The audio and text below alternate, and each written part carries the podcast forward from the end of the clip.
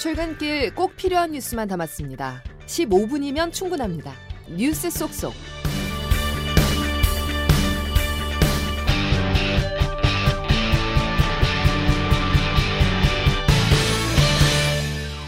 여러분 안녕하십니까? 11월 6일 월요일 CBS 아침 뉴스 김은영입니다. 금융당국이 내년 상반기까지 공매도를 전면 금지하고 제도 개선을 추진하기로 했습니다. 개인 투자자들은 환영했지만 일각에서는 우려의 목소리도 나오고 있습니다. 박초롱 기자의 보도입니다. 금융위는 오늘부터 내년 6월 말까지 국내 증시 전체 종목에 대해 공매도를 전면 금지하기로 의결했다고 밝혔습니다. 공매도는 주식이나 채권을 가지고 있지 않은 상태에서 빌려 팔고 난 다음 해당 주식이나 채권을 매입해 갚는 투자 행위로 주가 하락이 예상될 때 싼값에 사고 비싸게 판매해 시세 차익을 얻는 전략을 말합니다. 이번 조치에 따라 내년 상반기까지 전 종목 공매도가 금지됩니다. 금융위는 이와 함께 공매도 제도 개선 방향도 제시했습니다. 기관과 개인 간 기울어진 운동장을 해소하겠다고 밝혔고 무차입 공매도를 사전에 방지하기 위한 대안도 모색합니다. 글로벌 아이비드를 전수조사해 무차입 공매도를 강력히 적발하고 처벌키로 했습니다. 이번 조치에 대해 개인 투자자들은 환영하고 나섰지만 일각에선 우려의 목소리도 나옵니다. 한국 증시의 대외 신인도를 떨어뜨리고 장기적으로는 외국인의 이탈을 부르는 등 부정적 영향을 미칠 수 있다는 겁니다. 하준경 한양대학교 경제학과 교수입니다. 글로벌 차원에서 봤을 때 외국인 투자자들이나 뭐 한국 시장에서 예측하기 어려운 이런 상황이 발생하는구나. 그 시장에 대한 신뢰에 아무래도 좋은 일은 아니겠죠. CBS 뉴스 박초롱입니다. 국민의힘과 정부가 이 시점에 한시적 공매도 금지를 꺼내든 건 내년 총선을 의식했다는 분석이 나옵니다. 김포 서울 편입을 주장한 데 이어 한시적 공매도 금지까지 총선을 5개월여 앞두고 정책 이슈를 선점하는 모습입니다. 조태임 기자가 보도합니다. 당초 금융당국은 공매도 금지에 대해 글로벌 스탠더드에 맞지 않다며 소극적인 태도를 보여왔습니다. 지난달 11일 국감장에서의 김주현 금융위원장입니다. 외국에서 아무도 안 하는 이런 복잡하고 어려운 시스템을 만들어서 거래를 어렵게 만드는 게 과연 개인 투자자를 보호하는 이러한 정책인지 저는 정말 자신이 없습니다. 하지만 갑자기 태도를 바꾼 데에는 여당인 국민의힘의 압박이 크게 작용했다는 분석입니다. 어제 비공개로 열린 당정협의회에서 김기현 대표 등은 정부에 공배도 금지를 강하게 요청했습니다. 국민의힘의 이 같은 주장은 내년 총선을 앞두고 1,400만 명에 달하는 개인 투자자, 특히 청년층 표심을 얻기 위해서로 보여집니다.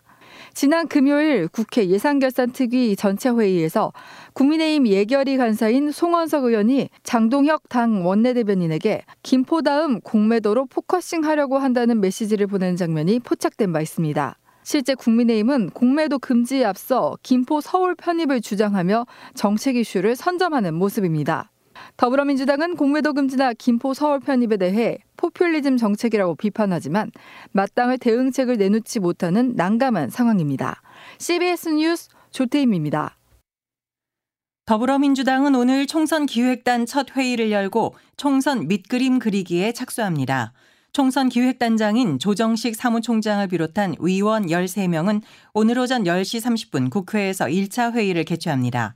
회의에선 총선 정책 공약과 공천 및 인재 영입, 홍보 방향성 등 전체적인 선거 전략 방향성을 논의할 것으로 보입니다.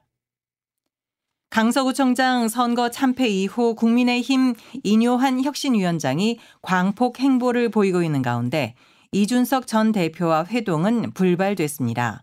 이 전 대표는 신당 창당 가능성을 언급하며 12월 말을 마지노선으로 제시했습니다.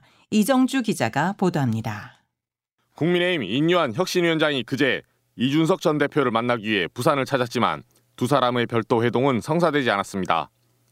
인 위원장이 예고 없이 이 전 대표가 주최한 토크 콘서트에 참석했는데 이 전 대표는 싸늘한 반응을 보였습니다.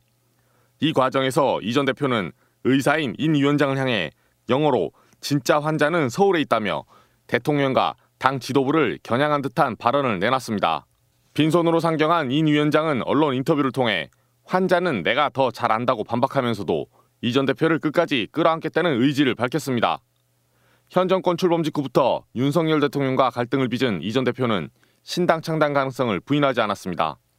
12월 말까지 이제 저는 생각하고 있는데 12월 말 돼가지고도 만약에 당이 어느 정도 수준이 변하지 않는다 그러면은 저는 새로운 길을 가려고 노력하겠죠. 인 위원장 역시 신당을 만들면 이전 대표 본인과 국민의힘 모두에게 좋지 않다며 견제에 나선 상태입니다. 일각에선 친윤계에 맞서 연일 이전 대표가 나를 세우고 있지만 명분과 가능성 등을 고려하면 실제 창당으로 이어질 수 있을지는 지켜볼 필요가 있다는 지적도 나옵니다. CBS 뉴스 이정주입니다. 이스라엘군이 팔레스타인 가자 지구의 최대 도시인 가자시티를 완전히 포위했다고 밝혔습니다. 곧 시가 전에 돌입할 전망입니다. 최인수 기자입니다. 이스라엘군이 가자시티를 공격할 것이라고 밝혔습니다. 앞으로 48시간 안에 가자시티에 본격 진입해 시가전을 벌일 것이라고 현지 언론들은 보도했습니다. 정찰 부대가 해안 지역을 이미 점령했고 가자시티를 남북으로 나눠 작전을 전개할 것으로 예상됩니다. 도심 속 하마스 무장 세력을 찾아낼 계획이지만 500km에 달하는 지하 터널에서 전투가 벌어질 경우 이스라엘 입장에서도 대규모 피해가 예상돼 적어도 몇 달이나 1년 이상이 걸릴 수 있다는 전망이 나옵니다. 이미 전쟁이 한 달 가까이 계속되면서 미국과 이스라엘의 불협화음도 불거졌습니다. 토니 블링컨 미국 국무장관이 다시 이스라엘을 찾아 인도주의적 조치를 위해 교전을 일시 중단할 것을 제안했지만 네타냐후 이스라엘 총리가 단번에 거부했습니다. 국제사회의 휴전 촉구에도 네타냐후 총리는 거듭 거부 의사를 밝혔습니다. 이스라엘 입장에서는 하마스 제거를 달성하지 못할 경우 실패라는 평가를 얻게 되지만 미국은 이란과 러시아, 중국에 대항해 중동 동맹을 묶는 것이 장기적 목표이기 때문으로 분석됩니다. 한편 가자 지구에서 이집트 국경을 넘어 탈출한 한국인 일가족 5명은 경유지를 거쳐 한국으로 입국할 예정입니다. CBS 뉴스 최인수입니다. 지난달 우유의 물가 상승률이 글로벌 금융위기 이후 14년 2개월 만에 최고를 기록했습니다. 통계청에 따르면 지난달 우유의 소비자 물가 지수는 122.03으로 지난해 같은 달보다 14.3% 상승했습니다. 또 우유를 원료로 사용하는 분유와 아이스크림도 오름폭이 확대돼 우유 원유 가격 인상에 따른 이른바 밀크플레이션이 현실화하는 모습입니다. 정부는 최근 물가 오름세가 이어지자 테스크포스를 구성해 우유, 커피, 라면 등 주요 식품 물가를 품목별로 집중 관리하기로 했습니다. 농림축산식품부는 서민들에게 큰 영향을 주는 7개 주요 품목의 담당자를 지정해 물가를 전담 관리하겠다고 밝혔습니다. 관리 대상 7개 품목은 라면과 빵, 과자, 커피, 아이스크림 등 가공식품과 국제 가격이 작년보다 35% 오른 설탕, 원유 가격 인상 여파로 가격이 상승한 우유 등입니다. 마약 투약 혐의를 받는 배우 이선균 씨가 경찰 조사에서 유흥업소 실장에게 속았다며 마약 투약의 고의성을 부인한 것으로 전해졌습니다. 마약 투약 혐의를 받는 가수 지드래곤 권지용 씨가 오늘 경찰에 출석해 조사를 받습니다. 양승진 기자의 보도입니다. 이성균 씨는 그제 인천경찰청 마약범죄수사계에서 받은 2차 소환 조사에서 유흥업소 실장 A씨가 자신을 속이고 무언가를 줬고 마약인 줄 몰랐다고 주장한 것으로 전해졌습니다. 마약을 투약한 사실은 인정하면서도 고의성은 없었다는 겁니다. A씨는 서울 강남의 이른바 멤버십 룸살롱에서 일하면서 이씨 등 유명인들과 친분을 쌓은 것으로 알려졌습니다. 이성균 씨는 경찰의 마약 간이 시약 검사에서 음성 판정을 받았는데 국립과학수사연구원의 정밀 감정에서도 마약 성분이 검출되지 않은 것으로 전해졌습니다. 역시 마약 투약 혐의를 받는 가수 지 드래곤 권지용 씨도 오늘 경찰에 자진 출석해 조사받습니다. 경찰은 서울 강남에 있는 유흥업소 직원의 마약 투약 혐의를 수사하는 과정에서 권 씨가 의사로부터 마약을 제공받아 투약한 단서를 포착했습니다. 그러나 권 씨 측은 마약을 투약한 사실이 없다며 억울함을 해소하기 위해 수사에 적극적으로 임하겠다고 말했습니다. CBS 뉴스 양승일입니다. 특수 강도 혐의로 서울 구치소에 수용됐다가 병원 치료 도중 탈주한 김길수가 이틀째 도주 행각을 벌이고 있습니다. 교정 당국은 500만 원의 현상금을 걸고 공개 수배 전단을 배포했습니다. 김길수는 지난 2011년에도 특수 강도 강간 범죄를 저질러 징역 6년을 선고받은 전과가 있는 것으로 알려졌습니다. 프로야구 선수 40세, 보육교사 57세, 육체노동자 65세. 대법원이 정한 각 직종에서 돈을 벌 수 있는 최종 나이, 즉 노동 연한입니다. 2019년 대법원이 사회경제 변화를 고려해 육체 노동자의 노동연한을 법정 정년 나이 60세보다 높게 설정한 건데요. 국민연금 개혁이 진행되면서 정년 연장도 노동계의 뜨거운 화두가 되고 있습니다. CBS는 오늘부터 연속으로 초고령화 시대 정년 연장에 대한 계층 간 다양한 의견을 들어보고 앞으로의 과제를 짚어볼 예정입니다. 그 첫 순서로 경제력이 없는 노인들이 가져올 사회적 비극을 조혜령 기자가 예측해 봤습니다. 국민 10명 중 6명은 현재 60세인 법정 정년을 연장하는 데 찬성하는 것으로 나타났습니다. CBS가 여론조사 업체 아랜서치에 의뢰해 전국 만 18세 이상 남녀 1,028명에게 물어본 결과 64.6%가 노인 빈곤 문제 등을 이유로 정년 연장에 찬성하는 것으로 나타났습니다. 반면 25.6%는 청년 일자리 감소, 장기 근로에 대한 부담으로 반대 의사를 밝혔습니다. 2년 뒤인 2025년 우리 사회는 65세 이상 인구가 전체 인구의 20% 이상인 초고령 사회에 진입합니다. 문제는 노인 2명 중 1명은 정부의 지원을 받아야 하는 빈곤 상태라는 겁니다. 우리나라 은퇴 연령층의 노인 빈곤율은 43.2%로 경제협력개발기구 OECD 국가 중 가장 높습니다.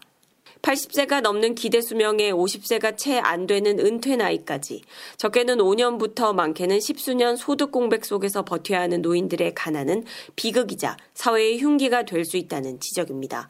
숭실사이버대 이호성 교수입니다. 우리가 가지고 있는 우울은 때로는 분노가 되거든요. 특별히 네. 노년기 우울증은 신경질적으로 나타나는 경우가 굉장히 많아요. 아. 그래서 만약에 이걸 이게 분노로 나타나게 된다면 네. 이를테면 우리가 생각했던 네. 이 사람들이 묻지 말을 하지 말라는 방법이 법이 어디 있어요. OECD 국가 중 노인 자살률이 최악의 수준인 지금 자신을 향하던 빈곤의 칼날이 언제 타인에게 묻지마 범죄 형식으로 향할지 알 수 없는 시한폭탄과 같다고 전문가들은 지적합니다. CBS 뉴스 조혜령입니다. 코로나19의 폭발적인 인기를 끌어 젊은 세대에겐 필수품이 된 OTT 서비스. 최근 넷플릭스 등 OTT 업체들이 계정을 공유하지 못하도록 제한하겠다고 나서면서 청년 구독층의 고민이 깊어지고 있습니다. 양형욱 기자입니다. 취업준비생 문장훈 씨는 친구 3명과 넷플릭스 팟을 꾸렸습니다. 구독료를 아끼려 하나의 계정으로 넷플릭스 영화 드라마를 친구들과 각자 즐겨온 겁니다. 그런데 최근 넷플릭스가 계정 공유 유료화 정책을 예고하면서 앞으로 문 씨처럼 따로 사는 이용자와 넷플릭스 계정을 공유하려면 매달 5천 원을 더 내야 하고 공유할 수 있는 최대 인원도 3명으로 줄어듭니다. OTT 영화 드라마를 많이 보지만 주머니 사정이 어려워 계정을 공유해온 학생들은 고민이 깊어졌습니다. 다 사인파셨을 텐데 아마 그거를 다 무너뜨리겠다는 건지. 자취생이나 신규 취업자들에선 가족과도 계정을 나눌 수 없는 건 과도하단 불만이 나옵니다. 부산의 가족들과 넷플릭스를 함께 봤던 서울의 한 대학원생 강모 씨입니다. 성급하지 않나? 좀 다른 방법이 있지 않을까? 가족임을 좀 증명할 수 있는 아. 시스템을 구축한다거나. 최근 넷플릭스뿐 아니라 디즈니 플러스 등 굵직한 해외 OTT 업체들도 계정 공유를 제한하기 시작했습니다. 코로나19 사태로 급등했던 가입자 수가 최근 하락세로 접어들자 업체들이 신규 가입자 늘리기에 나선 겁니다. 다만 후발주자인 국내 OTT 업계는 해외 업체들의 정책 변화로 이탈하는 구독자들을 끌어들이는데 주력하겠다는 입장입니다. CBS 뉴스 양형욱입니다. 프로야구 플레이오프 5차전에서 KT가 2패 후 3연승을 거둬 NC를 누르고 한국 시리즈에 진출했습니다. KT는 정규리그 1위로 29년 만에 한국 시리즈에 직행한 LG와 내일부터 7전 4승제로 우승을 다툽니다.